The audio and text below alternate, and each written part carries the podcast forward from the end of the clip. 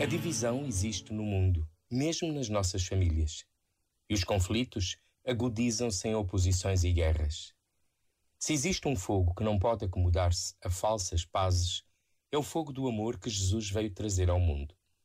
A fé não é uma herança. É preciso escolhê-la, arriscar dizer um sim a esta palavra de amor que revoluciona e muda tudo. Aqueles que escolhem viver em coerência com o Evangelho podem ser feridos pelas tensões que a própria fé origina. Jesus anuncia um novo mundo e uma nova vida que exige compromisso, sem medo de nadar contra a corrente.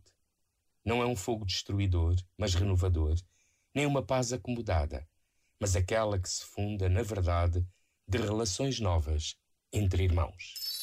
Este momento está disponível em podcast no site e na app da